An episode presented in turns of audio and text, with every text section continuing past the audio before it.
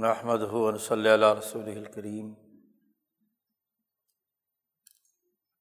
قال اللہ تبارک و تعالی بسم اللہ الرحمن الرحیم لا اکراہ فی الدین قد تبین الرشد من الغی ومن یکفر بالطاغوت ویؤمن باللہ فقد استمسک بالعروۃ الوثقی لا لها. واللہ سمیع علیم اللہ ولی الذین آمنوا یخرجہم من الظلمات النور وقال النبی صلی اللہ علیہ وسلم، الجہاد ماضن الی یوم القیامہ۔ وقال النبی صلی اللہ علیہ وسلم، کانت بنو اسرائیل تسوسحم الانبیاء علامہ حلق نبی خلف نبی و ان لا نبی آبادی سیقون خلفاء یکسرون وقال النبی صلی اللہ علیہ وسلم لا تزال طائفة من امتی قائمین علی الحق لا یضرهم من خالفهم صدق اللہ مولانا العظیم و صدق رسول النبی الکریم معزز دوستوں دین اسلام ایک مکمل نظام بیان کرتا ہے، جس میں شریعت بھی ہے، طریقت اور تزکیہ بھی ہے، سیاست اور معیشت بھی ہے۔ دین اسلام کی یہ کامل اور مکمل تعلیمات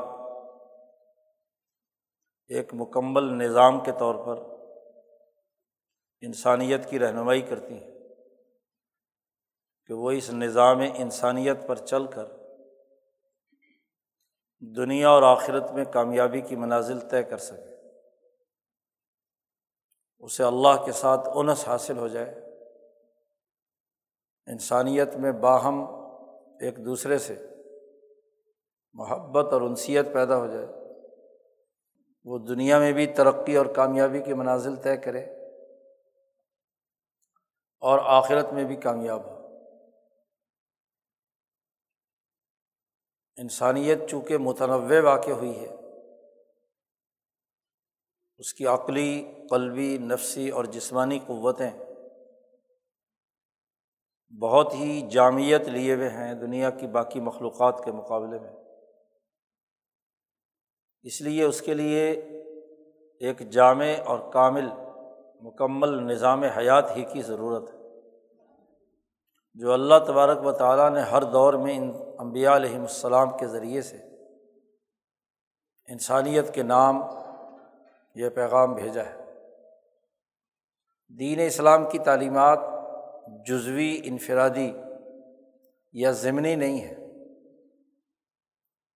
وہ کلی ہیں اور اس کی تمام تعلیمات ایک دوسرے کے ساتھ جڑی ہوئی ہیں۔ ان کے درمیان تفریق پیدا کرنا یا کسی ایک قانون اور ضابطے یا حکم کا خود ساختہ مطلب نکالنا، یہ دین اسلام کے نام پر ایک بہت بڑا دبا ہے۔ پچھلے تین سو سال سے جو غلامانہ سوچ پیدا ہوئی ہے اس کے نتیجے میں دین اسلام کے مختلف شعبوں کے بکھرے کیے گئے الگ الگ حصص، الگ الگ شعبے، الگ الگ اس کی جزیات۔ اس لیے تقسیم کی گئیں کہ تین سو سال سے انسانیت پر جو ظالمانہ سیاسی اور معاشی ورڈ آرڈر نافذ ہے اس کے مقاصد کو پورا کیا جائے، اسے آگے بڑھایا جائے۔ جب تک کسی طاقت کے حصے بکھرے نہ کیے جائیں، تو اس پر مکمل قابو پانا مشکل ہوتا ہے۔ وہ دین اسلام جس کا کامل اور جامع نظام تقریباً ہزار بارہ سو سال تک پوری دنیا میں قائم رہا، شیطنت اور دجالیت اور تاوتی نظام نے اس کے حصے بکھرے کرنے کا کام بھی انہیں نام نہاد مسلمانوں سے لیا انہیں گروہوں سے لیا کہ جو دین کو ایک خاص شعبہ بنا کر یا کسی خاص جزی کو لے کر پورے دین پر اپلائی کرنے، پوری انسانی زندگی پر اسے محیط کرنے کے لیے کردار ادا کر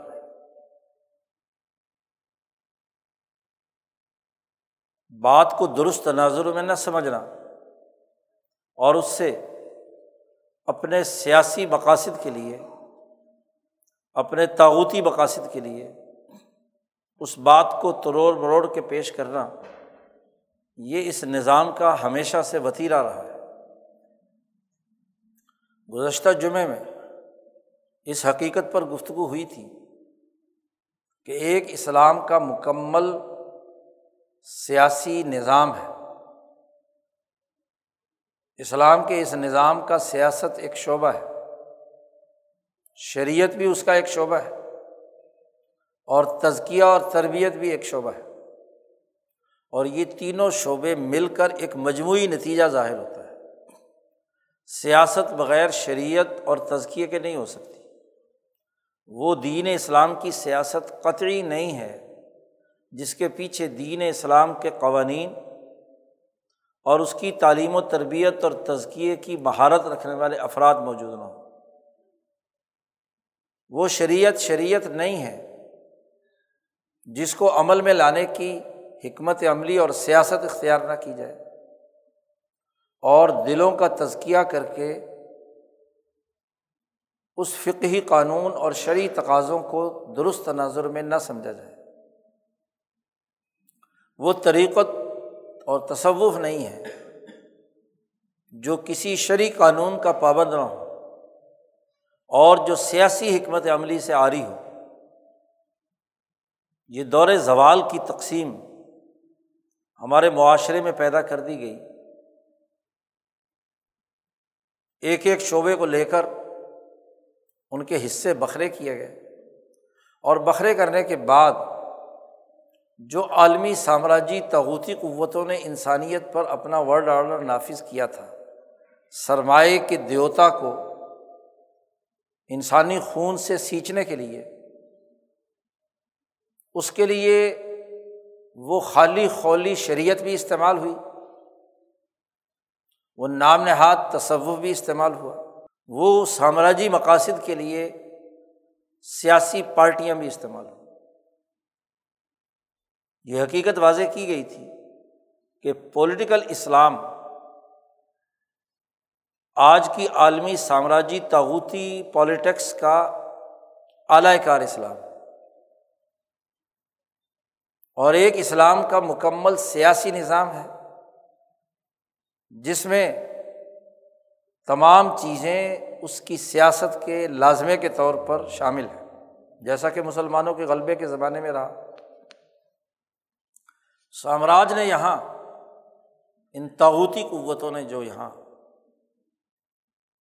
جیسے مذہب کے ان شعبہ جاتی تقسیم کو اپنے مقاصد کے لیے استعمال کیا، ایسے ہی ایسے گروہ بھی پیدا کیے گئے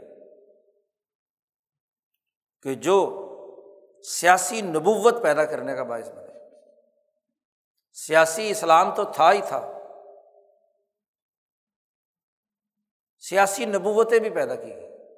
خود ساختہ نبوت کے دعوے دار وجود میں آئے اور ان کے ذریعے سے اس پولیٹیکل آرڈر کے مفادات کا کام لیا گیا۔ جو مسئلہ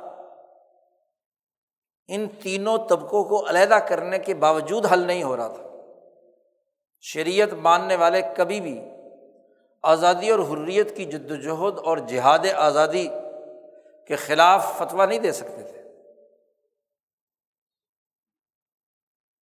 یہاں کے علمائے حق نے آزادی کی جنگ لڑنے کے لیے اس دور کی سیاسی، شرعی اور تزکیاتی تعلیمات کے تحت جد وجہد آزادی کا جو راستہ اختیار کیا کہ انسانیت کو پہلے غلامی سے نجات دلائی جائے۔ آزادی دلائی جائے۔ اس کے بعد اگلے مرحلے غلام قوم کی شریعت، طریقت اور سیاست غلام ہوتی ہے۔ اس آزادی کی جنگ کے درازر میں جب یہاں سامراج نے اپنا سسٹم ڈیولپ کیا، تو کوئی شرع مفتی یا قانون دان، کوئی فقہی جزیہ ایسا نہیں تھا کہ جس سے یہ ثابت کیا جا سکے۔ کہ تاوت کے خلاف جہاد ممنوع ہے اور آزادی کی جنگ نہیں لڑنی چاہیے، غلامی میں رہنا چاہیے۔ فقہ کی کسی کتاب میں، شریعت کے کسی قانون میں، بلکہ دنیا میں کسی بھی قانون کے تحت غلامی کو جسٹیفائی نہیں کیا جا سکتا۔ لیگل پریکٹس جو دنیا میں قانونی طور پر ہے، وہ آزادی اور حریت ہی کی ہے۔ حتیٰ کہ وہ لوگ جن کا مذہب سے کوئی تعلق نہیں، خود برطانوی نسل سے تعلق رکھتے ہیں۔ وہ امریکہ میں آزادی اور حریت کی جنگ لڑ رہے ہیں برطانیہ کے خلاف۔ تو کوئی قانونی جواز یا کوئی چارٹر غلامی کو جائز قرار نہیں دیتا۔ تو شریعت کو اپنے ان مقاصد کے لیے استعمال نہیں کیا جا سکتا۔ کوئی صوفی گرے سے گرا کوئی تصوف، کوئی طریقت کا سلسلہ، یہ نہیں کہہ سکتا کہ غلامی جائز ہے تصوف میں۔ تصوف کی تعلیم کا تو پہلا ہی جو نقطہ ہے وہ لا الہ الا اللہ ہے۔ ایک صوفی جب تزکیے اور تربیت کے لیے کسی خانقاہ میں آتا ہے تو اسے تو دل پر ضرب لگانی ہے۔ وہ کسی فرعون، نمرود، شداد، حامان کی الوحیت کو قبول نہیں کر رہا۔ مالک الملک، ذات باری تعالیٰ کا وہ غلام ہے، اسی کا غلام ہے۔ ایا کا نا بدو و ایا کا نستعین۔ کہ ہم اسی کی غلامی کرتے ہیں، تیری غلامی کرتے تجھ سے مدد مانگتے ہیں۔ تو کوئی دنیا کا صوفی جتنا مرضی مس ہو جائے، جتنا زیادہ پست ہو جائے، جتنا چاہے وہ اعلی کار بن جائے اس سسٹم کا۔ یہ نہیں کہہ سکتا کہ انگریزوں کی غلامی جائز ہے۔ تاحود کی غلامی کی جانی چاہیے۔ اس لیے یہ آزادی کی جنگ نہ صوفیہ کے سلسلے سے روکی جا سکتی ہے۔ اسی طریقے سے سیاسی پارٹی، سیاسی اسلام والے پولیٹیکل اسلام والی جتنی بھی پارٹیاں بنائی گئیں، وہ بھی پالیٹکس کے بنیادی قانون کے تحت کسی ایسی اتھارٹی، حکومت یا سسٹم کی حمایت نہیں کر سکتے ذہنی، فکری اور انسانیت کے سامنے علمی طور پر کہ سیاست غلامی کی ہونی چاہیے۔ نعرے سب یہی لگائیں گے کہ آزادی ہونی چاہیے۔ اور تو اور جنہوں نے غلامی کے لیے ساری عمر کام کیا، وہ بھی کہتے ہیں ہم تو آزادی کے ہیرو ہیں۔ جی۔ تو جتنی پولیٹیکل اسلام کی پارٹیاں اسلام کے نام پر بھی بنائی گئی، ان میں سے کوئی بھی زبان کال اور حال کے ساتھ یہ نہیں کہہ سکتی کہ غلامی جائز ہے۔ آزادی کی جد وجہد کرنا درست نہیں۔ بلکہ کام چاہے غلامی کا کریں گے، لیکن دجل کے ساتھ اسے آزادی کا نام دے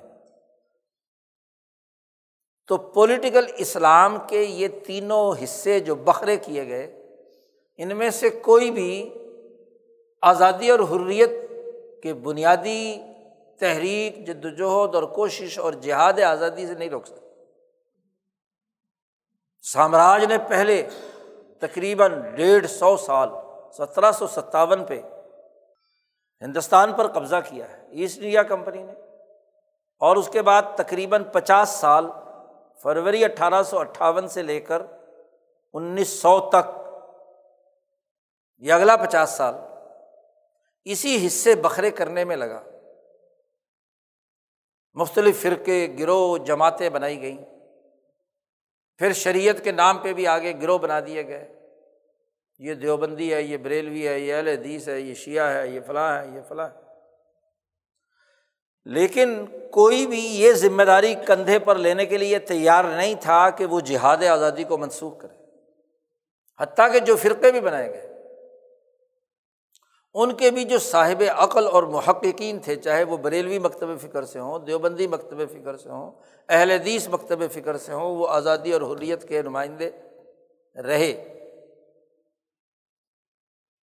حتیٰ کہ ہندو مذہب، سکھ مذہب کے بھی جو عقل مند لوگ تھے، انہوں نے آزادی اور حریت میں قوم کے ساتھ مل کر، مسلمانوں کے ساتھ مل کر کام کرنے کو پسند کیا یہ آزادی اور حریت کا نظریہ اور انگریز سامراج کے خلاف جہاد آزادی کا جو راستہ ہے، اس کا کوئی حل نہیں مل رہا تھا۔ تو پولیٹیکل اسلام کے بجائے پولیٹیکل نبوت پیدا کی گئی۔ ایک ایسا نبی گھڑا گیا باقاعدہ ایک پلاننگ کے ساتھ، جو ان سیاسی مقاصد کے لیے کام کرے جو کسی سے حل نہیں ہو رہے۔ نہ کسی سیاسی اسلامی پارٹی سے، نہ کسی شرعی اور فقی مکتب فکر سے، نہ کسی صوفی سے تو پھر ایک سیاسی نبوت گھڑی جائے۔ وہ نبوت آ کر یہ اعلان کرے کہ اب جہاد آزادی حرام ہو گیا۔ اس سے پہلے ایک اور کوشش بھی کی تھی۔ جب سندھ پر قبضہ کیا اور محمد علی آغا خان نے جب سندھ پر قبضہ کرانے کے لیے سندھ کے پیروں اور وڈیروں کو انگریز کی جھولی میں لا ڈالا جنرل نپیر کے ساتھ کندھے پر کندھا دے کر کراچی پر قبضہ کرایا گیا۔ تو ایک اسماعیلی مذہب، وہ بھی گھڑا گیا۔ اور جس نے باقاعدہ اعلان کیا کہ سیاسی طور پر اس وقت کوئی آزادی کی جنگ نہیں ہے، کوئی جہاد نہیں ہے۔ چونکہ اسماعیل کے نام پر ایک مذہب گھڑ کر اس بات کا اعلان کیا گیا کہ اب اس وقت کی جو سیاسی حقیقت ہے وہ انگریز ہے اور انگریزوں کو ماننا، ان کے بنائے ہوئے سسٹم کو قبول کرنا، یہ آغا خانی مذہب کی اثاسیات میں سے۔ جہاں جہاں وہ رہتے ہیں، وہ کہتے ہیں، علمی طور پر ہمارے لیڈر نے آج سے ڈیڑھ سو سال پہلے یہ فیصلہ کر لیا تھا کہ مذہب کی تعلیمات کا حصہ ہے کہ انگریزوں کو سلام کیا جائے، غلامی کو قبول کیا جائے۔ انگریزی سامراجی تعوتی نظام کے خلاف کوئی مزاحمت نہ کی جائے، بلکہ اس کے ساتھ تعاون کیا جائے، کیونکہ وہ امام اسے مانتے ہیں۔ اور امام بدرجہ نبوت ہے، اس نے اپنی پوری زندگی سامراج کے لیے کردار ادا کیا۔ تو وہ ایک چھوٹا سا فرقہ یا گروہ تھا۔ اور وہ بھی صرف کراچی اور سندھ کے کچھ علاقوں میں وہ بھی زبردستی اس کا تعارف کرایا گیا، لیکن وہ زیادہ دیر اس کی بات کراچی والوں نے بھی نہیں مانی۔ آج بھی ایک وہ چند گنتی کی کمیونٹی ہے، اسے استعمال کرنے کے لیے دنیا بھر کی طاقتیں اور قوتیں اس سے کراچی اور باقی جو پہاڑی اوپر کے علاقے ہیں، ان پر استعمال کیا جاتا ہے۔ جی۔ اور اس کو دنیا میں وہی پروٹوکول دیا جاتا ہے جو ایک سربراہ مملکت کا ہے۔ بس۔ عوام سے کٹا ہوا ہے۔ لوگوں کے دماغوں سے اس کا کوئی تعلق نہیں۔ پچاس سال یہ محنت کی کہ شاید ایک قدیم مذہب کے نام پر ایک اسماعیلی فرقے کو ترقی دے کر شاید اس جہاد سے کیا جان چھوٹ جائے۔ لیکن اس سندھ پر جس پر قبضہ کرنے کے لیے اس فرقے نے جو طاقت اور قوت استعمال کی، اس کے مقابلے میں سندھیوں نے اعلان کیا، مرسوں مرسوں، سندھ نہ ریسوں آزادی کی جنگ لڑی۔ آزادی حریت پورے سندھ کے اندر پھیل گئی۔ تو عملاً وہ فرقہ ناکارہ ہو چکا تھا۔ تو اب ضرورت تھی کہ ان پرانے فرقوں میں سے کسی فرقے کا استعمال کرنا ممکن نہیں رہا۔ لہٰذا ایک نیا فرقہ گھڑا جائے۔ اس فرقے سے کے ذریعے سے اپنے مقاصد حاصل کیے جائے تو ایک مجہول فرد جس کا نہ کوئی سر نہ پیر۔ ایک عرضی نویس، ایک منشی، جس کی عقلی اور علمی سطح سوائے جہالت کے اور کچھ نہیں۔ تو سیال کوت کے ڈی نے انتخاب کیا کہ یہ، اس کو کیا ہے، نبی بنایا جائے۔ تو باقاعدہ انگریز کا خود کاشتہ پودا وہ خود کہتا ہے، اس نے یہ پودا نبوت کا کاشت کیا۔ یہ فرقے سے زیادہ سیاسی مقاصد کے لیے پیدا کرنے والا ایک نبوت کا سلسلہ پیدا کیا گیا۔ ذلی، بروزی، پتہ نہیں کیا کیا اللہ بلا خود ساختہ اور اس کا پورا زور اس بات پر ہے کہ جو پولیٹیکل آرڈر پچھلے ڈیڑھ دو سو سال سے جب اس نے نبوت کا دعویٰ کیا، اس پورے ڈیڑھ سو سال سے جو سسٹم، جو ورڈ آرڈر عالمی سامراج نے قائم کیا ہوا ہے، اس کے خلاف جہاد کر رہا کہتا جی جہاد منسوخ جد وجہد کرنا درست نہیں۔ اس کو ماننا، اس کو تسلیم کرنا، اس کا اعلی کار بننا۔ اس کے لیے کام کرنا، اس کے لیے خدمات سر انجام دینا۔ یہ اس نئی نبوت کا، اللہ کا حکم ہے نوزب اللہ اللہ کا حکم ہے یا تاوت کا حکم ہے؟ ایک شیطان کا حکم ہے۔ اس نے کیا ہے؟ وہی کی ہے۔ اس نے اس کے دماغ میں یہ بات ڈالی ہے۔ بھائی، جس جہاد کو جد وجہد کے راستے کو، آزادی اور حریت کو قرآن حکیم میں بیان کردہ تمام انبیاء کے واقعات کے اندر اس کا تذکرہ ہے۔ کہیں ذات باری تعالیٰ نے خود عذاب دے کر تباہ و برباد کیا ہے؟ کہیں انسانی فوجوں اور طاقتوں نے ملا اور مترف کے خلاف آزادی کی جنگ لڑی ہے؟ کہیں موسا علیہ السلام نے بری اسرائیل کو آزادی دلانے کے لیے فرعون کے خلاف واضح شعور دیا ہے؟ اب اسی قرآن میں سے مطلب نکال کر جہاد کو منسوخ کر دینا۔ وہی قرآن جس میں حضرت داود اور سلیمان علیہ السلام باقاعدہ خلافت اور حکومت اور سیاست کا اعلان کرتے ہیں۔ وہی قرآن جس میں رسول اللہ صلی اللہ علیہ وسلم پیسر و کسرا اور ابو جہل کے خلاف جدوجہد اور کوشش کرتے ہیں۔ مکے کے مظلوم انسانوں کو ظالم ابو جہل سے نجات دلان کر۔ آزادی اور حریت سے ہم کنار کرتے ہیں۔ وہ صحابہ جنہوں نے کیسر و کسرا کو راستے سے ہٹا کر دین کے غلبے کا کام کیا اور پورے ہزار سال جہاد کیا انسانیت کے حق میں۔ امام شاہ ولی اللہ فرماتے ہیں، جہاد کا مطلب انسانیت کے اندر سے اس زہریلے اور کینسر زدہ عنصر کو کاٹ کر الگ کرنا ہے، جس سے باقی انسانیت امن، عدل، انصاف کے ساتھ زندگی بسر کرے۔ عقیدہ جو مرضی رکھے۔ لیکن ایسا سیاسی نظام اور معاشی نظام نہیں قائم کیا جا سکتا جو انسانیت پر ظلم ڈھانے والا ہو، ریاست دشمن ہو، سیاست دشمن ہو، قوموں کی تباہی اور بربادی والا ہو۔ وہ نہیں ہو سکتا۔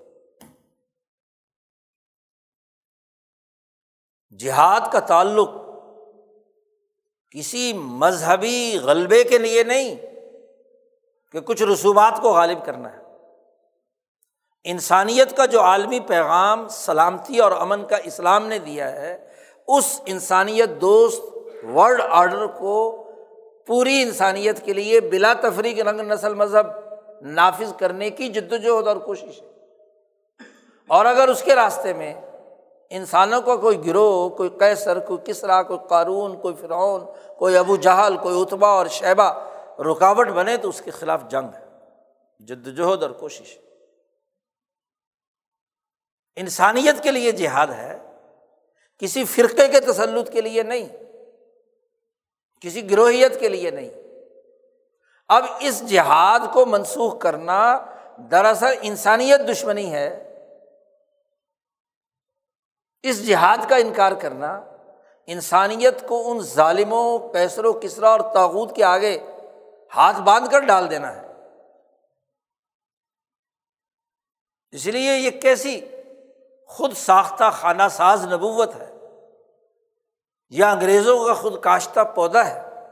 جو یہ کہے کہ یہ جد وجہد کا راستہ ٹھیک نہیں ہے، یہ آزادی منسوخ ہو چکی۔ آزادی کا نظریہ منسوخ ہو چکا جہاد آزادی نہیں ہو سکتا۔ بلکہ اس سسٹم کا اعلی کار بنا۔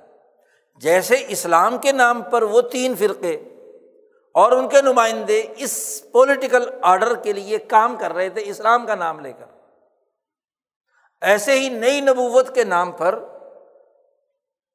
وہ پولیٹیکل آرڈر جو سامراجی اور تغوتی قوتوں نے نافذ کیا تھا اس کو اس پہلو سے تقویت دینے کے لیے یہ خود ساختہ ہاں جی نبوت گھڑی گئی۔ اور اس کے ذریعے سے قرآن حکیم کی وہ مسلمہ تعلیمات جو چودہ سو سال سے تمام مفسرین، محدثین فقہا اور دین کی جامع تعلیمات کے مطابق تھیں ان تمام تعلیمات کے الرغم خود ساختہ ترجمے، خود ساختہ تفسیریں، خود ساختہ اس کی تشریحات کرنا شروع کر دی۔ حالانکہ اس قرآن حکیم کی حفاظت کا ایک کامل اور مکمل نظام اللہ پاک نے خود واضح کیا ہے۔ اللہ پاک نے فرمایا قرآن حکیم میں کہ ہم نے قرآن نازل کیا ہے اور وہ انا لہ الحافظون ہم ہی اس کی کیا ہے حفاظت کرنے والے؟ امام شاہ ولی اللہ دہلوی نے اس آیت کی تشریح میں یہ بات واضح کی ہے کہ یہ اللہ نے جو حفاظت کا وعدہ کیا ہے، اس کا مطلب اس کے علاوہ اور کچھ نہیں۔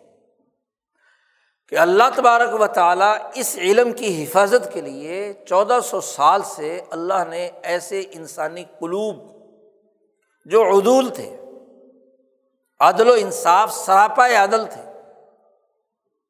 اعلیٰ درجے کے تربیت یافتہ تھے۔ خاص طور پر خلافۂ راشدین۔ ان انسانی جماعتوں کے ذریعے سے قرآن کی حفاظت کا نظام بنایا ہے۔ سب سے پہلے صحابہ نے قرآن حکیم کو ایک مصحف میں جمع کیا۔ ابو بکر صدیق نے، عمر فاروق نے، عثمان غنی نے۔ پھر اسے لوگوں کے سینوں میں حفاظت کے لیے باقاعدہ رمضان المبارک میں قرآن حکیم کو تراوی میں پڑھنے، پڑھانے، سینوں میں محفوظ کرنے، اس کے ایک ایک زیر زبر اور حرکت کو انسانیت میں محفوظ کرنے کا ایک نظام بنایا۔ اللہ نے جب نازل کیا تو اس کی پوری مکمل حفاظت کی کہ ہر دور کے انسانوں میں یہ صحیح بالکل ٹھیک ٹھیک منتقل ہونا چاہیے۔ فل پروف سسٹم اللہ نے بنایا۔ اور کس کے ذریعے سے بنایا؟ انسانوں کے ذریعے۔ اسی لیے نبی کرم صلی اللہ علیہ وسلم نے فرمایا کہ ہر دور میں ایسے اہل علم رہیں گے جو جتنی بھی اس میں تحریفات، جس میں اس میں شکوک و شبہات غلوف کرنے والے جتنے بھی ہیں، ان تمام کی تحریفات کو رد کریں گے۔ ایسے علماء، ایسے محققین، ایسے اہل علم، جن کے سینوں میں یہ علم محفوظ ہوگا، وہ باطل لوگوں کی جو کارستانیاں ہیں، اس کے اندر تحریفات ہیں اس کے مطالب کے اندر جو گڑبڑ کرنے والے ہیں، ان کو بھی رد کریں گے۔ نفی کریں گے۔ جاہلین نے جو تعویلات کی ہیں، کچھ سے کچھ مطلب بیان کیا ہے، اس کو رد کریں گے۔ جو تعریفات کی ہیں، انہیں رد کریں گے۔ چودہ سو سال سے علمائے ربانی اور پھر ان کی معاونت میں وہ سچے مسلمان جنہوں نے قرآن حفظ کیا، یاد کیا، اس کے ترجمے اور تفسیر پڑھی، اس کی تعلیم و تربیت کے مراکز بنے، ان کے ذریعے سے اللہ نے حفاظت کی ہے۔ یہ تھوڑا ہی کہ اللہ میاں کیا ہے؟ انسانوں سے ماورا۔ اللہ تبارک و تعالیٰ اس کی حفاظت کا کوئی بندوبست کیا ہے۔ جب انسانیت کے لیے قانون ہے تو انسانوں نے ہی محفوظ رکھنا دنیا کی کوئی کتاب اس طریقے سے نہ پڑھی جاتی ہے، نہ یاد رکھی جاتی ہے، نہ اس کی تفصیلات تو رات انجیل کا حال قرآن کے مقابلے میں کچھ بھی نہیں ہے تو باقی کسی کتاب یا کسی قانون کی حالت کیا ہے؟ تمہارے تہتر کی آئین کی کیا حالت؟ کسی کو زبانی یاد ہے؟ قرآن ایک ایسی کتاب ہے جو محفوظ ہے۔ تو جب انا نحن نزل ذکر و انا لہ الحافظون تو یہ حفاظت ہر دور کے محققین، علماء، دین اسلام کے جو اسکالر ہیں، جو دین کے جامع سیاسی، معاشی، سماجی، شرعی، قانونی اور تزکیاتی قانون کو جانتے ہیں، اس کی حفاظت کریں گے۔ اس کی شریعت کی بھی حفاظت کریں گے، اس کے تزکیے اور طریقت کی بھی اخلاص اور قدار کی بھی ہاں جی حفاظت کریں گے، اس کی سیاست کی بھی حفاظت کریں گے۔ یہ ہے حفاظت۔ انسانوں کے ذریعے سے حفاظت۔ انسانوں سے مابرا حفاظت کا کیا مطلب تو جب یہ قرآن حکیم انسانیت کے لیے محفوظ ہے اور ایک خود ساختہ فرقہ کھڑا ہوتا ہے، وہ آیات کی خود ساختہ جھوٹی تفسیر کرتا ہے، اپنے آپ کو مسلمان کہتا ہے۔ قرآن کے ساتھ تعلق جوڑنے کی بات کرتا ہے۔ لیکن قرآن کا وہ معنی اور وہ مطلب جس کے ذریعے سے ایسی جہالت پر مبنی اس کی تعویلات، اس کے باطل طریقے، اس کے اندر انتحال کی ساری کیفیتیں پیدا کی جائیں تو علماء کا بنیادی فریضہ ہے کہ ایسی خود ساختہ نبوت کو اس کے گھر بھیجے یہ ایک سیاسی مسئلہ ہے۔ کہ سیاسی نبوت گھڑی گئی، سیاسی مقاصد پورا کرنے کے لیے۔ اسی لیے جب بھی یہ مسئلہ وجود میں آیا ہے، جب سے آج تک، سوا سو سال ہو گیا۔ انیس سو پانچ میں مرزے کا انتقال ہوا ہے۔ اس سے کچھ عرصہ پہلے اس نے کیا ہے، یہ نبوت کا دعویٰ کیا ہے۔ سوا سو سال ہو چکے ہیں۔ اس سوا سو سال میں جتنی تحریفات، جتنی جاہلانہ تعویلات اور جتنی خود ساختہ تفسیروں کے نام پر، کوئی تفسیر صغیر، کوئی تفسیر کبیر، کوئی پتہ نہیں کیا کیا اعلیٰ بلا۔ تو محققین علماء نے اس کا رد کیا، اس کا پیچھا کیا۔ جی۔ اب آپ دیکھیے کہ ایسے موقع پر کہ ایک چیز قانون کے اندر طے شدہ ہے۔ ایسا جاہلانہ عمل انسانی معاشرے کے اندر باقاعدہ پریس سے چھپ بھی رہا ہے، تقسیم بھی ہو رہا ہے، پھیلایا بھی جا رہا ہے اور اسلام کے نام پر پھیلایا جا رہا ہے۔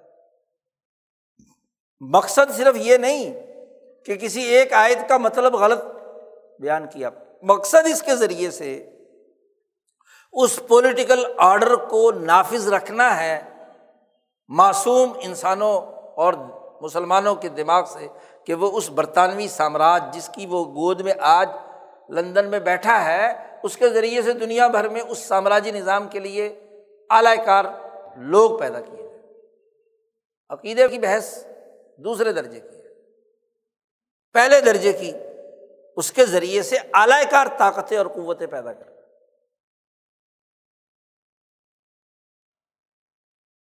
یہ دین اسلام پر براہ راست حملہ ہے۔ یہ نبی اکرم صلی اللہ علیہ وسلم کی خطب نبوت کا سریحن انکار ہے۔ نصوص قطعیہ کی واضح نفی۔ عقیدے کی یہ خرابی دراصل سیاسی مقاصد کے لیے امام انقلاب مولانا عبید اللہ سندھی فرماتے ہیں کہ نبی اکرم صلی اللہ علیہ وسلم کے خاتم النبیین ہونے کا مطلب یہ ہے کہ ان کل انسانیت کے لیے ایک بین الاقوامی نظام کا جو کامل اور مکمل تقاضا تھا، وہ نبی اکرم صلی اللہ علیہ وسلم کی ذات گرامی سے مکمل ہو گیا۔ انسانی اجتماع کی جتنی بھی سطح ہو سکتی ہیں، ممکنہ طور پر وہ آخری سطح کیا ہے؟ بین الاقوامی سسٹم ہے۔ بین الاقوامی سسٹم سے اوپر کوئی بھی انسانی معاشرہ نہیں ہے۔ فرد ہے، خاندانی نظام ہے، قومی ملکی نظام ہے اور اقوام عالم سے مل کر ایک بین الاقوامی نظام ہے، بس۔ اب آپ صلی اللہ علیہ وسلم سے پہلے امبیا گھریلو اور قومی سطح کے ارتفاقات کا نظام قائم کرنے والے تھے، جیسا کہ حضور صلی اللہ علیہ وسلم نے فرمایا۔ کہ ہر نبی اپنی اپنی قوم کی طرف مبوس ہوئے اور قومی انقلابات برپا کیے۔ لیکن وہ تو الناسی کا فتح میں تمام انسانیت کی طرف مبوس ہوا ہوں۔ تو تمام انسانیت کے لیے ایک بین الاقوامی نظام کیسا ہونا چاہیے؟ انسانیت دوست۔ عدل، امن، معاشی، خوشحالی والا۔ اس کی مکمل جزیات اور اس کا پورا نظام حضرت محمد مصطفیٰ صلی اللہ علیہ وسلم نے بیان کر دیا۔ گویا کہ انٹرنیشنل انقلاب آپ صلی اللہ علیہ وسلم برپا کر چکے ہیں۔ اب نئی نبوت کی ضرورت تو تب ہو کہ انسانی معاشرے کی کوئی سطح بین الاقوامیت سے اوپر کی ہو اور اس کی تکمیل کے لیے ایک کوئی نبی آئے۔ عقلی طور پر کسی نئے نبی کی ضرورت تو تب پیش آئے گی۔ اور جب اوپر کوئی سطح ہی نہیں رہی انسانی سماج کی، تو پھر نئے نبی کی کیا ضرورت ہے؟ اس لیے رسول اللہ صلی اللہ علیہ وسلم نے فرمایا کہ اللہ نے انسانیت کی ترقی کے لیے نبوت کا ایک قصر تعمیر کیا، محل بنایا۔ اس محل میں صرف ایک آخری اینٹ کی کمی تھی، ایک کونا کی، زاویے کا لفظ بھی آیا ایک کونا ایک حصہ رہتا تھا۔ وہ مرکزی حصہ جس سے اس پورے محل کا کنٹرولنگ سسٹم قائم کیا جاتا ہے۔ وہ زاویہ رہ گیا تھا۔ کنٹرول روم رہ گیا تھا۔ الگ الگ کمرے، الگ الگ چیزیں کیونکہ پہلے والے امبیا نے موسا علیہ السلام نے بنی اسرائیل میں انقلاب برپا کر دیا۔ عیسیٰ علیہ السلام نے اگلے مرحلے میں کیا ہے؟ تبدیلیاں لائیں مغرب میں۔ اور اسی طرح مشرق کے جو حکمات ہیں، انہوں نے اپنے اپنی قوم کی ترقی کے لیے انتظامات کیے اور نظام بنائے۔ تو پوری دنیا میں انسانیت کے معیارات وہ علاقائی یا مشرقی اور مغربی بنے تھے۔ لیکن ان کا کوئی سینٹرل سسٹم جس سے کل انسانیت کے اقوام عالم کے بین الاقوامی مسائل انسانی اصول پر حل کیے جا سکے وہ زاویہ خالی تھا۔ ایک بڑی غلط فہمی اس حدیث کے حوالے سے یہ بھی پیدا ہوتی ہے کہ نبوت تو بنی ہوئی تھی، پورا ماحول بنا ہوا تھا۔ بس صرف ایک اینٹ کی کمی تھی، وہ اینٹ لگ گئی۔ تو نبوت کا کثر مکمل ہو گیا۔ وہ اینٹ ہی تو اصل ہے۔ وہ زاویہ ہی اصل ہے۔ آپ جانتے ہیں کہ جب کوئی محل تعمیر کیا جاتا ہے، کوئی عمارت تعمیر کی جاتی ہے، تو اس عمارت کے استعمالات کرنے کا جو ہیڈ کوارٹر ہوتا ہے، مرکزی کنٹرول روم ہوتا ہے، سب سے آخر میں بنتا ہے۔ جو اس عمارت کے تمام کمروں کی مینجمنٹ کرتا ہے، وہ ایک آڈر کے تحت انہیں لے کر چلتا ہے۔ ایک محل مشرق میں ہے، ایک مغرب میں ہے، ایک شمال میں ہے، ایک جنوب میں ہے، دیواریں مختلف ہیں۔ تو کنٹرول روم تو بڑا اہم ہے۔ اور اس کو یہاں مثال میں بیان کیا کہ اس کے گنبد یا اس کی اونچی جگہ پر ایک زاویہ رہ گیا جہاں سے کنٹرول ہونا ہے۔ عام انسان کو بات سمجھانی ہے۔ آج چاہے وہ کنٹرول روم طے خانے میں بنا لو یا کسی ساتھ ایک دفتر میں بنا لو۔ تو رسول اللہ صلی اللہ علیہ وسلم نے عالمی نظام انسانیت کا، اس کا مکمل یعنی جتنے سرکٹ قوموں کے بنے ہوئے تھے، ان سرکٹ کو جوڑ کر ایک بین الاقوامی سسٹم آپ نے پیدا کر دیا۔ اور جو کیسر و کسرا کی کسرویت نے علاقائی ترقیوں کو بھی گہنا رکھا تھا، ان کو راستے سے ہٹا کر وہاں کی جو مفید چیزیں تھیں، ان کو آپس میں کیا ہے؟ جوڑ دیا۔ اسی سے ختم نبوت، اور جب پورے سسٹم جڑ کر ایک عالمی نظام میں وجود میں آ گئے، اور پھر اس نے ایک ہزار سال تک پوری دنیا انسانیت کے اندر وہ سسٹم نے اپنا اثرات اور نتائج پیدا کیے یورپ کو ترقی دی، افریقہ کو ترقی دی، مشرق وسطیٰ کو ترقی دی، ہندوستان کو ترقی دی، چین کو ترقی دی، روس کو ترقی دی، جہاں جہاں بھی اسلام کا وہ بین الاقوامی ورلڈ آرڈر پھیلا، وہاں انسانوں کو بلا تفریق، رنگ، نسل، مذہب، انسانی بنیادوں پر امن بھی دیا، معاشی خوشحالی بھی دی، سماجی عزت بھی دی۔ انسانیت کے لیے سارے کام کیے۔ اب اس کے بعد کوئی گنجائش ہی نہیں ہے، کون سا سرکٹ رہتا ہے جس کو ابھی جوڑنا ہے؟ یہ جو خود ساختہ خانہ ساز نبوت ہے، اس لیے حضرت سندھی سے پوچھا کسی نے کہ آپ ان کے بارے میں کیا کہتے ہیں؟ اس گمراہ فرقے کے بارے میں۔ اور مجہول آدمی کے بارے میں کیا بات کروں؟ جو جہالت کی پوٹ ہے جی جس کی نہ کوئی عقلی، نہ منطقی، نہ حکمت، نہ کوئی قانون، نہ شریعت، نہ ضابطہ، نہ کوئی کسی بھی حوالے سے اس پر بحث کرنا، وقت ضائع کرنا ہے۔ کہ نبوت اور پھر ایک نئی بات، احمقانہ۔ کہ جی وہ نبوت تو بہرحال حضور ہی کی ہے، لیکن ہم اس کا ایک ذلی، بروزی، پتہ نہیں کیا کیا خود ساختہ تشریحات اور طویلات بھائی، ذلی، بروزی سرکٹ کی ضرورت کیوں پیش آئی؟ یہ اصل میں ذلی، بروزی اس خاتم النبیین کے نہیں ہے، یہ ذلی، بروزی اس کیپیٹلزم ایڈم اسمتھ کے کیا ہے ذلی، بروزی، اس کا سایہ ہے۔ اس پولیٹیکل آرڈر کے ایجنٹ ہیں، اس کا سرکٹ ہے۔ اس کی پیمند کاری اسلام میں داخل کرنے کے لیے کوشش کی جا رہی ہے۔ جیسے فرقوں میں بٹے ہوئے، اسلام کے مختلف فرقوں نے یہ کام کیا اپنے اپنے تئیں، چاہے شعوری یا غیر شعوری طور پر۔ یہاں جان بوجھ کر ایک نیا سرکٹ تھا وہ سامراج کا اور اسے جوڑا جا رہا ہے اسلام کے ساتھ۔ بھائی کسی دوسرے نظام کی چیز جب بھی کسی دوسرے نظام کے ساتھ جوڑی جائے گی تو اس کو کاٹ کر پھینکنا ضروری ہے نا۔ اس کی اس حرکت پر ایکشن لینا ضروری ہے کہ اس کا امت اسلامیہ سے کوئی تعلق نہیں ہے۔ اس کا انسانیت سے بھی کوئی تعلق نہیں۔ اس کا ریاست سے بھی کوئی تعلق نہیں۔ اس کا سیاست سے بھی کوئی تعلق نہیں۔ اس کے کسی قانون سے کوئی تعلق نہیں۔ یہ تو ریاست دشمن ہے۔ اس آیت کے انا لہ الحافظون کی اساس پر حفاظت کا جو وعدہ مسلمان جماعت سے ہوا ہے، تو مسلمان جماعت کی ذمہ داری ہے نا کہ وہ یہ کام کرے۔ اگر کوئی ایسی حرکت کر رہا ہو، اس طرح کی خود ساختہ تفصیلیں چھاپ رہا ہو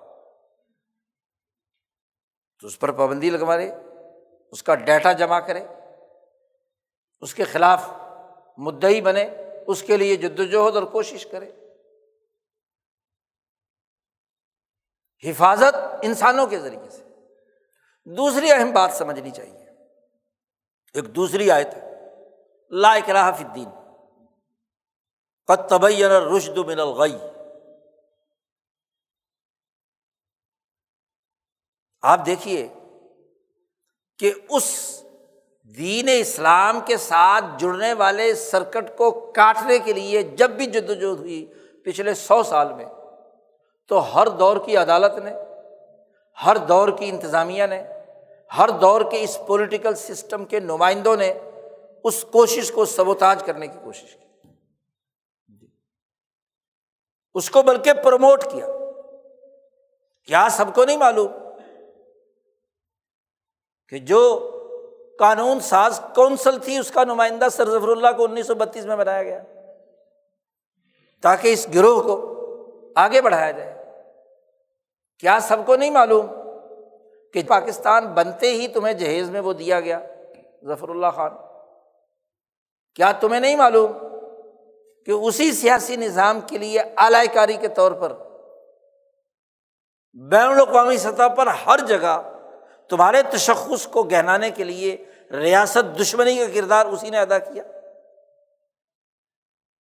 تو آپ جسٹس منیر کی رپورٹ جو انیس ترپن کی تحریک ختم نبوت کے حوالے سے تھی، وہاں جو زبان درازی اس نے کی ہے، جس نے پاکستان کے سیاسی ڈھانچے پر وار کیا ہے، غلامی پر مہر تصدیق ثبت کی ہے کہ یہ اسمبلی، دستور اسمبلی صحیح ٹوٹی، نظریہ ضرورت کے تحت اور گورنر جنرل چونکہ برطانیہ کا نمائندہ ہے، اس کے بہار پر اسمبلی ٹوٹی، پاکستان غلام ہے۔ تو جس نے پاکستان کی غلامی پر مہر تصدیق ثبت کی، وہی تھا نا، جو اس ترپن کی تحریک میں وہ رپورٹ لکھتا ہے، قادیانیوں کی حمایت میں۔ ہر موقع پر یہ حرکت کی گئی۔ اور اسی حرکت کی سدائے باز گشت ہے کہ آج آپ کا چیف جسٹس کہتا ہے کہ اللہ اکرا الدین و نزل ذکر و انا الحافظ زبان سے یہ عید پڑھتا تھا کہ حفاظت کا وعدہ تو اللہ یعنی انا لہو الحافظ اس کو عربی ترجمہ نہیں آتا، انا جمع ہے۔ اللہ میاں تو ایک ہے۔ انا لہ الحافظ اللہ بھی شامل ہے۔ فرشتہ جبرائیل بھی شامل ہے۔ محمد مصطفیٰ بھی شامل ہیں۔ تمام خلفاء بھی شامل ہیں۔ تمام علماء اور محققین بھی شامل ہیں۔ جہاں جمع کا سگا استعمال آئے تو وہاں پوری انسانیت کی کریم، فرشتے، کائنات کا عالمگیر سسٹم، خود ذات باری تعالیٰ جو ان تمام سسٹم پر کنٹرول رکھے ہوئے ہیں، وہ مراد کہ ان نا ہم سب مل کر اللہ کا نمائندہ بن کر، نبی کا نمائندہ بن کر خلفۂ راشدین کا نمائندہ بن کر علمائی محققین کا نمائندہ بن کر ہم سب حفاظت کے ذمہ دار یہ مطلب ہے ان اللہ حافظ پھر دوسری آیت پڑھی جا رہی ہے، لا حاف الدین۔ مطلب سمجھا، پتہ ہے یہ آیت کب نازل ہوئی تھی؟ ذرا بات سمجھیے کھل کر۔ لا حاف الدین کی آیت کے نشان نزول مفسرین نے بیان کیا ہے۔ واقعہ یہ ہوا تھا کہ جب رسول اللہ صلی اللہ علیہ وسلم نے مدینے کی ریاست تشکیل دی میساک مدینہ کے ساتھ، کئی دفعہ اس پر گفتگو ہو چکی ہے۔ کہ مدینے کے ان یہودیوں سے بھی ریاست کے ایک شہری کی حیثیت سے معاہدہ ہوا تھا۔ جن میں دو بڑے قبیلے یہودیوں کے بنو قریضہ اور بن نذیر۔ غزوہ عہد کے موقع پر اس بن و نذیر نے اس حکومتی معاہدے کی خلاف ورزی کی اور ریاست کے خلاف اقدام کیا معاہدے کی بات یہ تھی کہ اگر اس مدینہ پر کوئی بھی دشمن حملہ کرے گا، تو یہ ریاست کے شہری کی حیثیت سے مدینہ کی حکومت رسول اللہ صلی اللہ علیہ وسلم کے حکم کے پابند ہوں گے، ان کی طرف سے لڑائی لڑیں گے، دشمن سے پینگے نہیں بڑھائیں گے۔ لیکن انہوں نے غداری کی، معاہدہ توڑا۔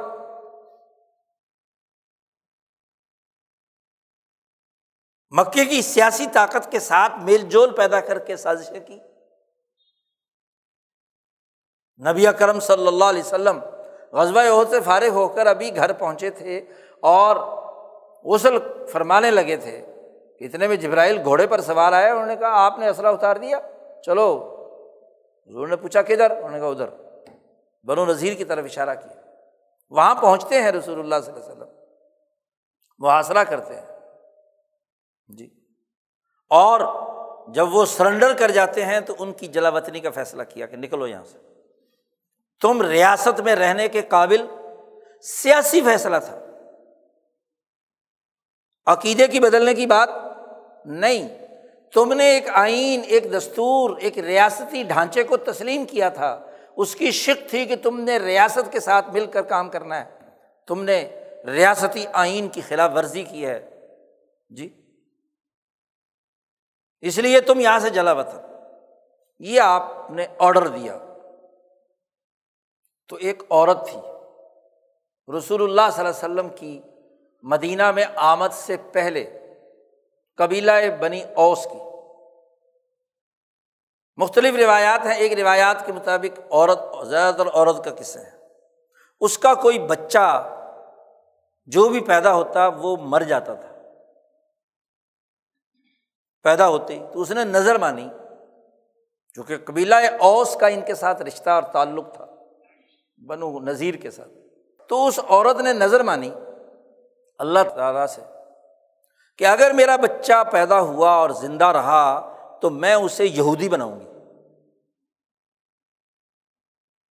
وہ بچہ پیدا ہوا تو اس نے فوراً یہودیوں کے حوالے کر دیا۔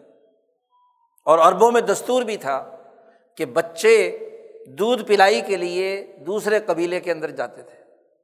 تو چونکہ یہودیوں کا اور باقی جو اوس و خزرج آپ صلی اللہ علیہ وسلم کی آمد سے پہلے آپس میں تعلقات تھے، معاہدے تھے۔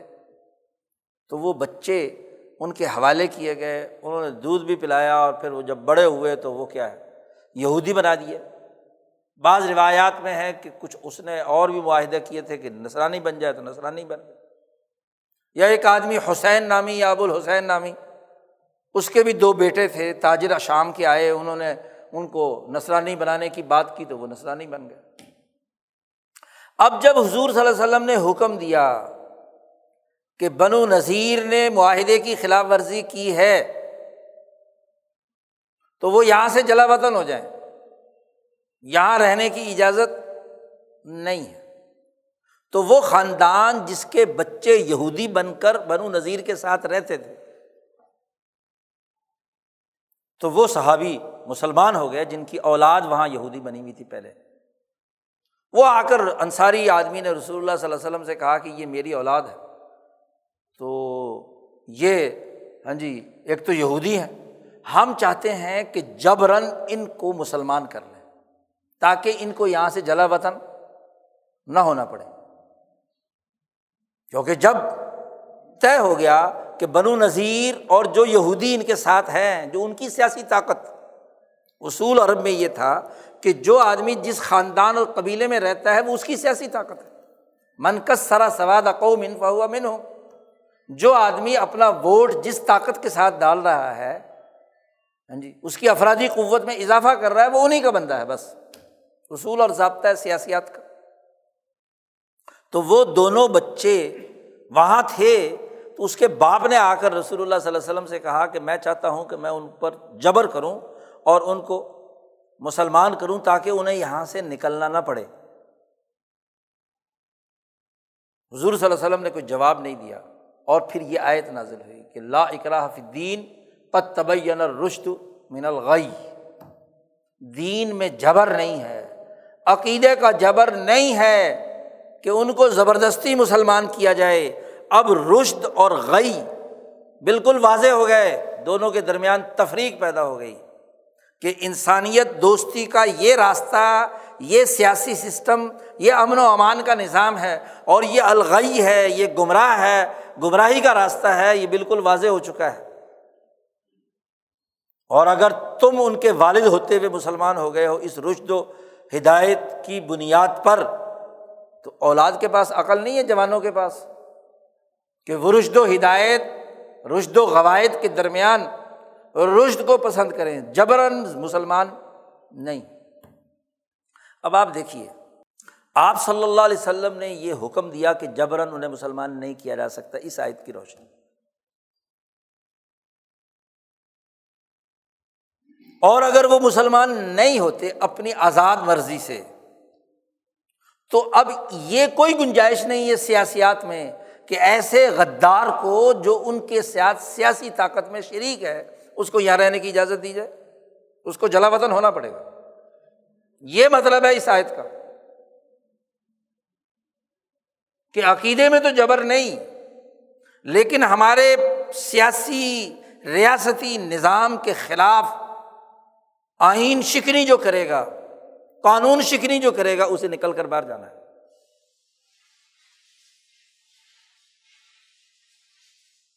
وہ یہاں نہیں رہ سکتے آزاد مرضی سے ریاست کے ڈسپلن کو قبول کرے، اسلام کا مطلب صرف کلمہ پڑھ لینا ہے۔ کلمہ پڑھنے کے ساتھ ساتھ اس پولیٹیکل آرڈر کو بھی ماننا ہے جو اسلام نے نافذ کیا ہے۔ امن کا، ریاست کے ساتھ وفاداری کا، سیاست کے ساتھ خدمات سر انجام دینے کا۔ اور اگر وہ یہ نہیں کر رہا اور آئین شکھ نہیں کر رہا ہے، تو عقیدے پر تو ہم جبر نہیں کریں گے۔ یہ نہیں ہوگا۔ لیکن اگر وہ یہودی رہتا ہے، تو حضور نے فرمایا نکلیں گے یہ بار۔ حدیثیں موجود ہے مفسرین نے نقل کی ہیں۔ ان کو یہاں سے جلا وطن ہونا پڑے گا۔ ٹھیک ہے، تمہاری اولاد ہے۔ تمہارا جگر، تم جو یہ سفارش کر رہے ہو کہ ان پر زبردستی اسلام امپوز کیا جائے، تو دراصل تم ان کو یہاں جلا وطن ہونے سے روکنا چاہتے ہو نا۔ یہ پورا پس منظر ہے اس آیت کے نزول کا۔ اسی لیے اگلی آیت میں بیان کر دیا کہ جس نے بھی اللہ پر ایمان لا کر تاحود کا انکار کیا، ہمیں یوم بلّہ اللہ پر ایمان لایا، اور میں یکفر بتاحوتی و یوم بلّہ فقط استم سکا بالعروت وسقا جبر سے کلمہ پڑھانا نہیں، بلکہ دو چیزیں لازمی ہے سب سے پہلے تاحود کا انکار۔ آیت کا ایک ٹکڑا پڑھ لیا لائق رافی دین اگلی آیت بھی تو پڑھو۔ اگلی آیت میں کیا ہے؟ کسی ایک ٹکڑے کو لے کر صرف قانون بیان کرنا اور اس پر فیصلے لکھنا۔ اگر اس کی بنیاد پر ہو تو پھر قرآن میں آیا، یا الزین آمن لا تقرب السلاد اے ایمان والو، نماز کے قریب مت جاؤ، بس اتنی آیت پڑھ لو۔ آگے بھی تو لکھا ہوا آگے بھی تو پڑھو کہ وہ ان تم سکارا۔ کہ جب تم نے نشہ پیا ہوا ہو، شراب پی ہوئی ہو، تم نشے کی حالت میں ہو، تو نماز کے قریب مت جاؤ، وہاں کچھ اور پڑھو گے۔ یہ آیت اس وقت نازل ہوئی تھی کہ جب ابھی شراب حرام نہیں ہوئی تھی۔ تو ایک آدمی شراب پی کر قرآن پاک پڑھ رہا ہے، تو وہ کچھ سے کچھ یا یو ہلکا فرون کو الٹا سیدھا پڑھ رہا ہے۔ تو اللہ نے سب سے پہلے منع کیا کہ دیکھو یہ اس وقت اس حالت کے اندر نشے میں تم پھر رہے ہو۔ یا نیند کے غلبے کا اتنا نشہ ہے۔ فقہ نے قانون لکھا کہ ایک آدمی پر اتنا نیند کا غلبہ ہے کہ پڑھتے وقت اسے نہیں پتہ چل رہا کہ وہ کیا پڑھ رہا ہے۔ اس کو چاہیے کہ پہلے نیند پوری کر لے۔ یا اگر بھوک کا اتنا غلبہ ہے جس کی وجہ سے دماغ پر بوجھ ہے کہ آپ کو پتہ نہیں چل رہا بول کیا رہے ہیں آپ، تو پہلے کھانا کھا لے، ضرورت پوری کر لے تاکہ دماغ کا جو نشہ ہے وہ اتر جائے۔ کیونکہ عقل کی حالت کے اندر نماز پڑھنی ہے نا، بے عقلی کی بنیاد پر پڑھنی، نشے کی حالت میں پڑھنی۔ ہے تو یوں آیات کے ٹکڑے کر کے مطلب نکالنا۔ لائق راہ دین سے آگے بھی تو پڑھو۔ تبین رشد من الغی، کہ اب رشد اور غی اچھا یہ واضح ہو گیا، کیسے ہو گیا واضح؟ اس کو بیان کریں گے تو بیان ہوگا نا کہ بھائی یہ رشد ہے اور یہ غی ہے، یہ صحیح ہے، یہ غلط ہے۔ اور اگر بیان کرنے پر پابندی ہو تو بھائی مدعی کا بیان ہی نہ سنے کہ مسئلہ کیا ہے زیر بحث۔ کوئی عقلی، آئینی، قانونی اور شرعی تقاضا ہے؟ کوئی آئینی بات ہے؟ یہ تو آئین سے غداری ہے۔ آئین کی خلاف ورزی ہے۔ ریاست کے آئین کو توڑا۔ میساک مدینہ کوئی قرآن ہے؟ اس آئین کو توڑا نا جو اس وقت نافذ تھا اس ریاست کا۔ کنہوں نے؟ ان دو آدمیوں نے جن پر جبر سے روکا گیا۔ تو ٹھیک ہے، کلمہ تو نہیں پڑیں گے۔ جی وہ انصاری اور اوسی، لیکن ریاست کے آئین سے غداری کی ہے، لہٰذا وہ جلا وطن ضرور ہوں گے۔ خیبر جائیں یہاں سے، مدینہ میں نہیں رہ سکتے۔ اب سوال یہ ہے کہ ریاست کے آئین سے غداری کی ہے، جب تہتر کے آئین اور قانون کے تحت ایک فرقہ غیر مسلم اقلیت قرار دے دیا گیا، قانونی طور پر۔ اور وہ اپنا اسلامی نام اور اسلامی پہچان، اسلامی اصطلاحات نہیں استعمال کر سکتا۔ تو آئین کو توڑ رہا ہے نا۔ تو آئین کے توڑنے والے کی کوئی سزا تو ہوگی۔ اور جلا وطنی کا جیسے یہ طریقہ تھا کہ ریاست سے نکال کر باہر پھینک دیا جائے۔ اور ایک طریقہ یہ بھی تھا کہ پکڑ کر جیل میں ڈال دیا جائے۔ ماں ونیفا کہتے ہیں جلا وطنی کی دوسری تعریف یہ ہے کہ اس کو جیل میں بند کر دیا جائے۔ جب تک کہ وہ اپنے آئین شکنی سے توبہ نہ کرے، اس کا انسانی حق ضرور ہے۔ وہ قادیانی رہنا چاہتا، رہے۔ اس پر کوئی جبر نہیں ہے۔ لیکن وہ ریاست اور آئین کا دشمن نہیں ہو سکتا۔ آئین کی کھلی خلاف ورزی نہیں کر سکتا۔ اس کی دفات کو نہیں توڑ سکتا۔ اسی لیے محققین علماء نے تو اس زمانے میں بھی تہتر میں کہا تھا، چوہتر میں جب یہ قانون بن رہا تھا کہ یہ ریاست دشمن عناصر ہے۔ صرف غیر مسلم اقلیت سے مسئلہ حل نہیں ہوگا۔ بلکہ ریاست دشمنی آئین شکنی کر رہے ہیں۔ ہندوستان کے آئین کی، پاکستان کے آئین کی، بنیادی قاعدے اور ضابطے کی۔ تو ریاست دشمنی، اور ریاست دشمنی پوری تاریخ ہے۔ بھائی، گرداسپور ضلع پاکستان میں شامل ہو رہا تھا۔ مسلم اکثریت کی بنیاد پر جو اعداد و شمار سروے کیا گیا، تو اس میں یہ قادیانی مسلمان بن کر درج تھے۔ مسلمانوں کا فرقہ انگریزوں نے ڈکلیئر کیا تھا اسے۔ اس کی بنیاد پر گرداسپور ضلع کی اکثریت مسلمانوں کی تھی۔ گرداسپور کس میں آنا چاہیے تھا؟ پاکستان میں۔ کیونکہ جو مسلم اکثریتی ضلع یا شہر تھے وہ پاکستان میں اور جو ہندو اکثریتی تھے وہ دوسری جگہ پر۔ تو قادیانیوں نے باقاعدہ اپلیکیشن دی کہ مسلمان ہمیں کافر سمجھتے ہیں تو ہم مسلم نہیں ہیں، ہمیں خانہ اسلام سے نکالا جائے۔ یہ ہمیں غیر مسلم سمجھتے ہیں۔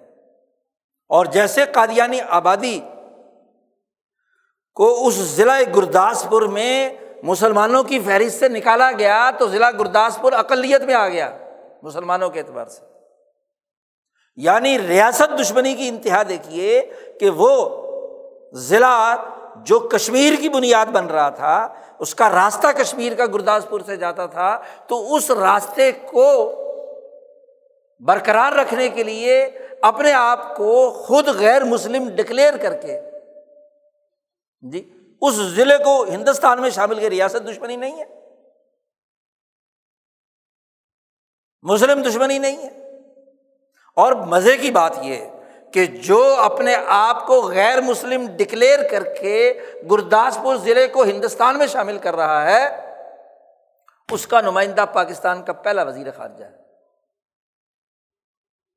اس کی وہ یوٹیوب پہ پڑی ہوئی آڈیو جو ہے، جو ریڈیو پاکستان نے نشر کی تھی، اس کا انٹرویو، ذرا سن لو ساری کہانی کہ کیا کیا تمہارے لیے وہ کام کرتا رہا۔ یونٹی کے کون سے کام تھے جو نہیں کیے؟ امریکی صدر ایسے تو نہیں پروٹوکول دیتا رہا کہ ان کے ورڈ آرڈر کے تحت جو ایک ریاست بنائی گئی، اس ریاست سے بھی دشمنی کا کام انہیں تمام نے کیا۔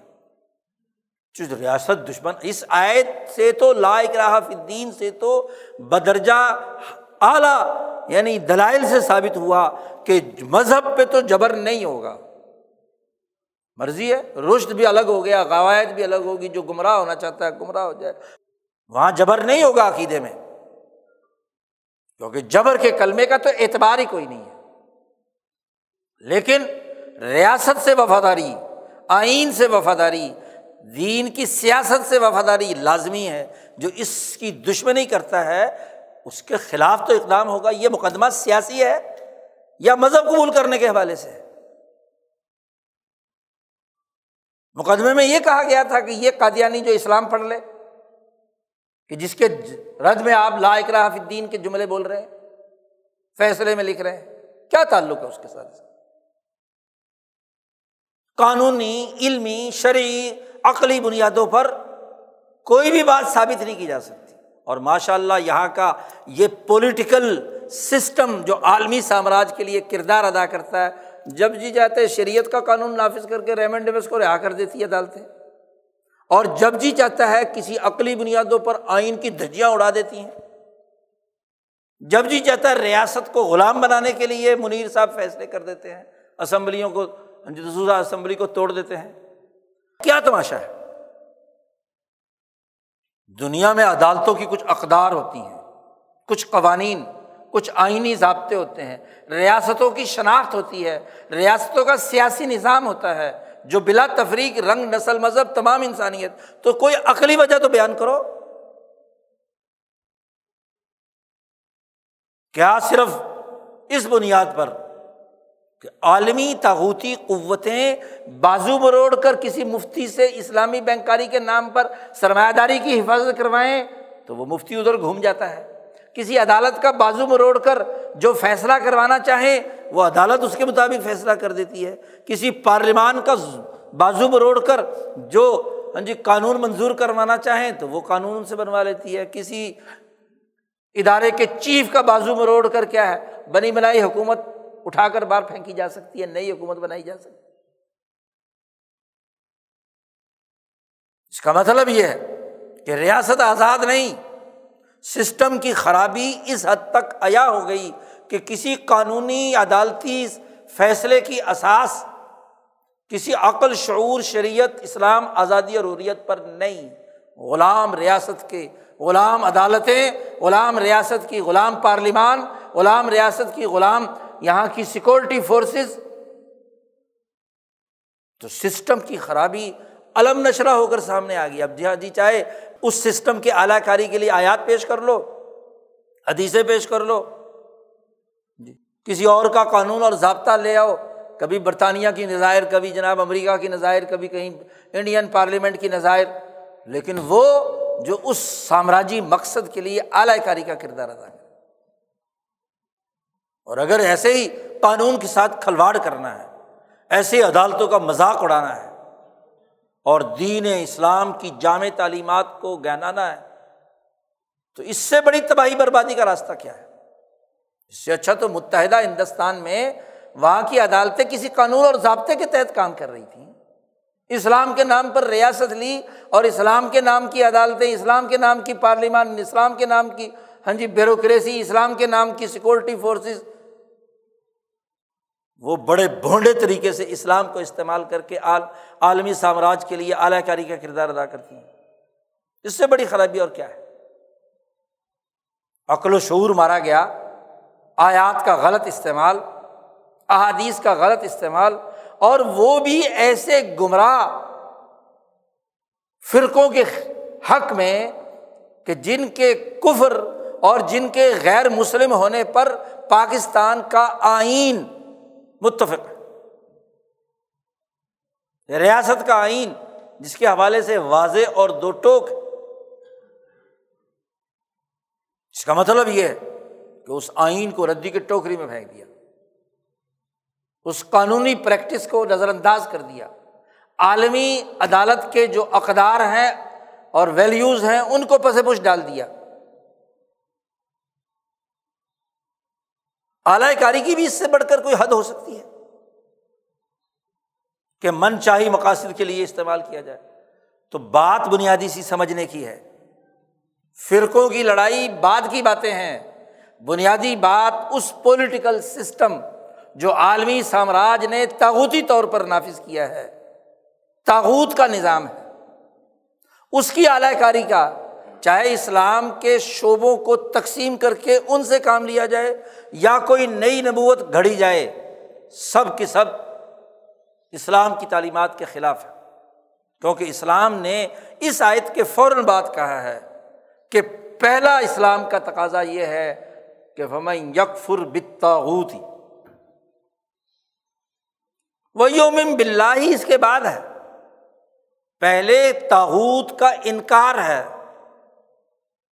اور کیا یہ واضح حقیقت نہیں ہے کہ پچھلے تین سو سال سے انسانیت پر جو شیطان مسلط ہے، وہ سرمایہ داری نظام، سرکش تاحود اس کے علاوہ اور کیا ہوگا؟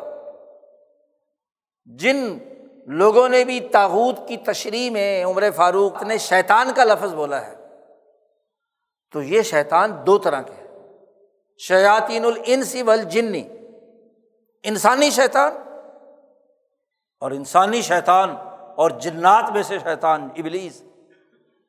ان کا بنیادی کام انسانیت دشمنی کرنا ہے۔ انسانیت کو، جیسے گزشتہ جمعے میں بیان کیا تھا انسانیت کو امن کے بجائے قتل کرنا۔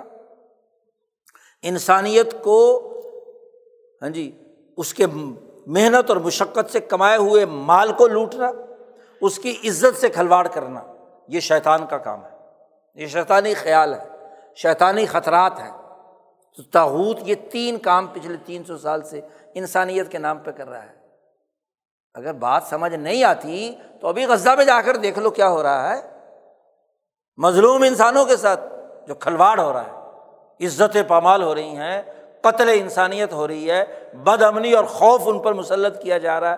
اس کی موجودگی میں بھی یہ کہا جائے کہ جی آپ یہ ثابت کریں کہ واقعی یہی تاوت ہے۔ اس سے بڑا تاوت کیا ہوگا؟ تو پہلی شرط اس لا اکراف الدین کے بعد یہ ہے اس آیت کے تناظر میں کہ میں یکفر بتاغوتی جو تاوت کا انکار کرے۔ اور جب تک تاوت کا انکار نہیں کرتا، اس وقت تک یوم بلّہ نہیں ہو سکتا۔ دو شرطیں۔ اور تمام انبیاء کے لیے اللہ نے یہ کہا تھا ولاقت باسنا فیق الامت رسول ابود اللہ وج تانب الطاغت تاغت سے بچو۔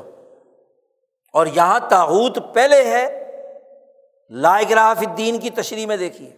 اسی لیے امام شاہ ولی اللہ دہلوی نے اس آیت کی جو ترجمہ کیا ہے اور حاشیے پہ تشریح کی ہے کہ لا اکراہ الدین، کہ دین میں جبر نہیں ہے، اگرچہ فل جملہ جبر ہے۔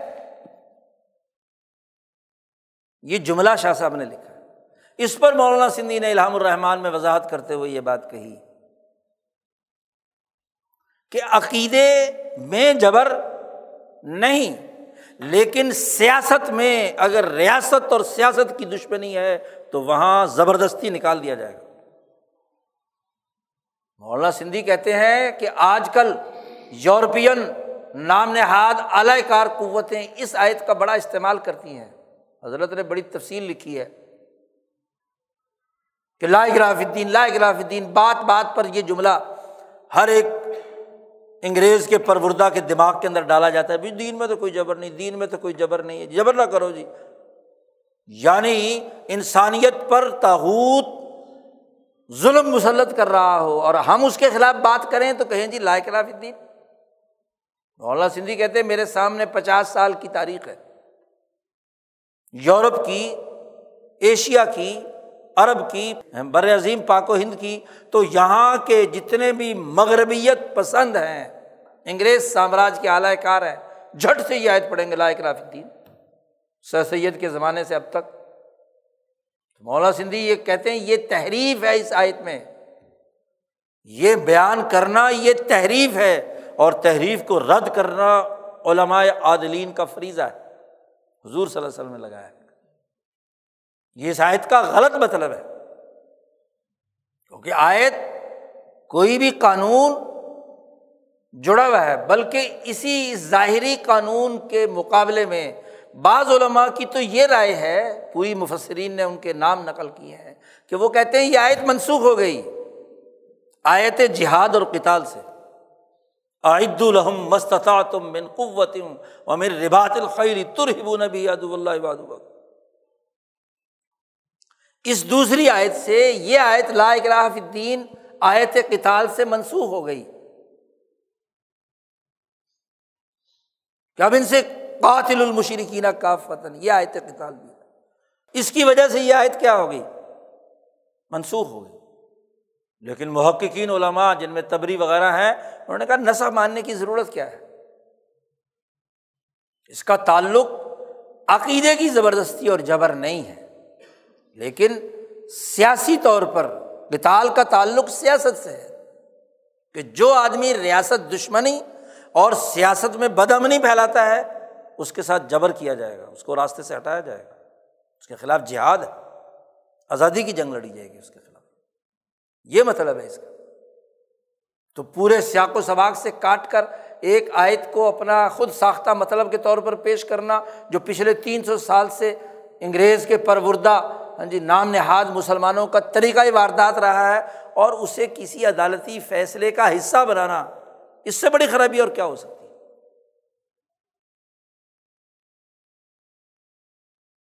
اسی لیے آیات قرآنیہ کا وہ واضح پس منظر، اس کا اسباب نزول، اس کا مطلب اور مقصد جب تک علمائے ربانیین سے نہ سمجھا جائے خود ساختہ طور پر آیات کے مطلب نکال کر آگے بات کرنا، یہ تحریف کے علاوہ اور کچھ نہیں۔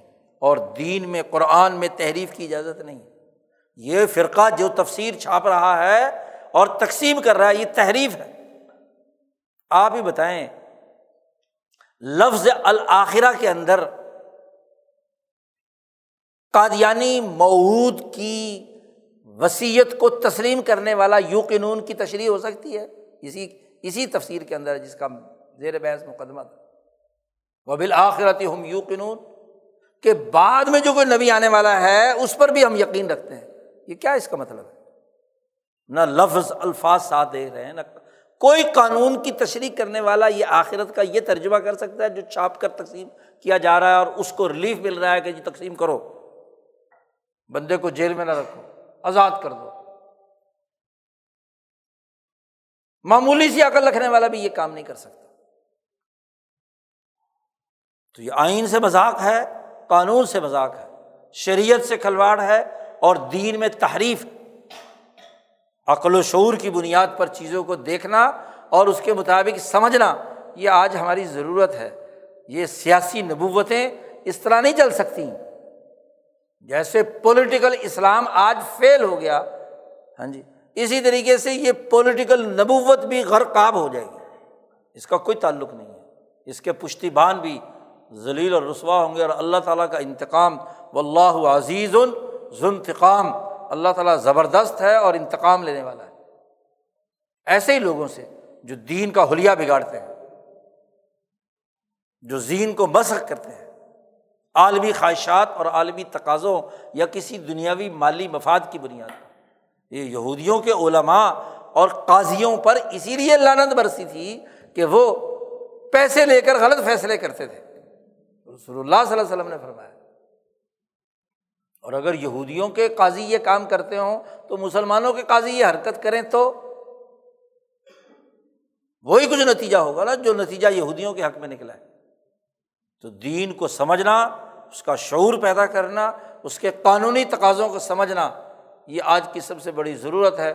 اللہ تعالیٰ ہمیں اس سامراجی سیاسی سسٹم کے جو زیر اثر پلنے والے گروہ اور فرقے اور اس کے ذریعے سے مسق کرنے والی اسلامی تعلیمات کے گروہوں کا صحیح شعور نصیب فرمائے اور ہمیں دین اسلام کی مکمل نظام اور اس کے اجتماعی تقاضوں اور اس کے انسانی اثرات کو سمجھنے کی توفیق عطا فرمائے۔ وہ آخر الداوانہ الحمد للہ رب العالمین۔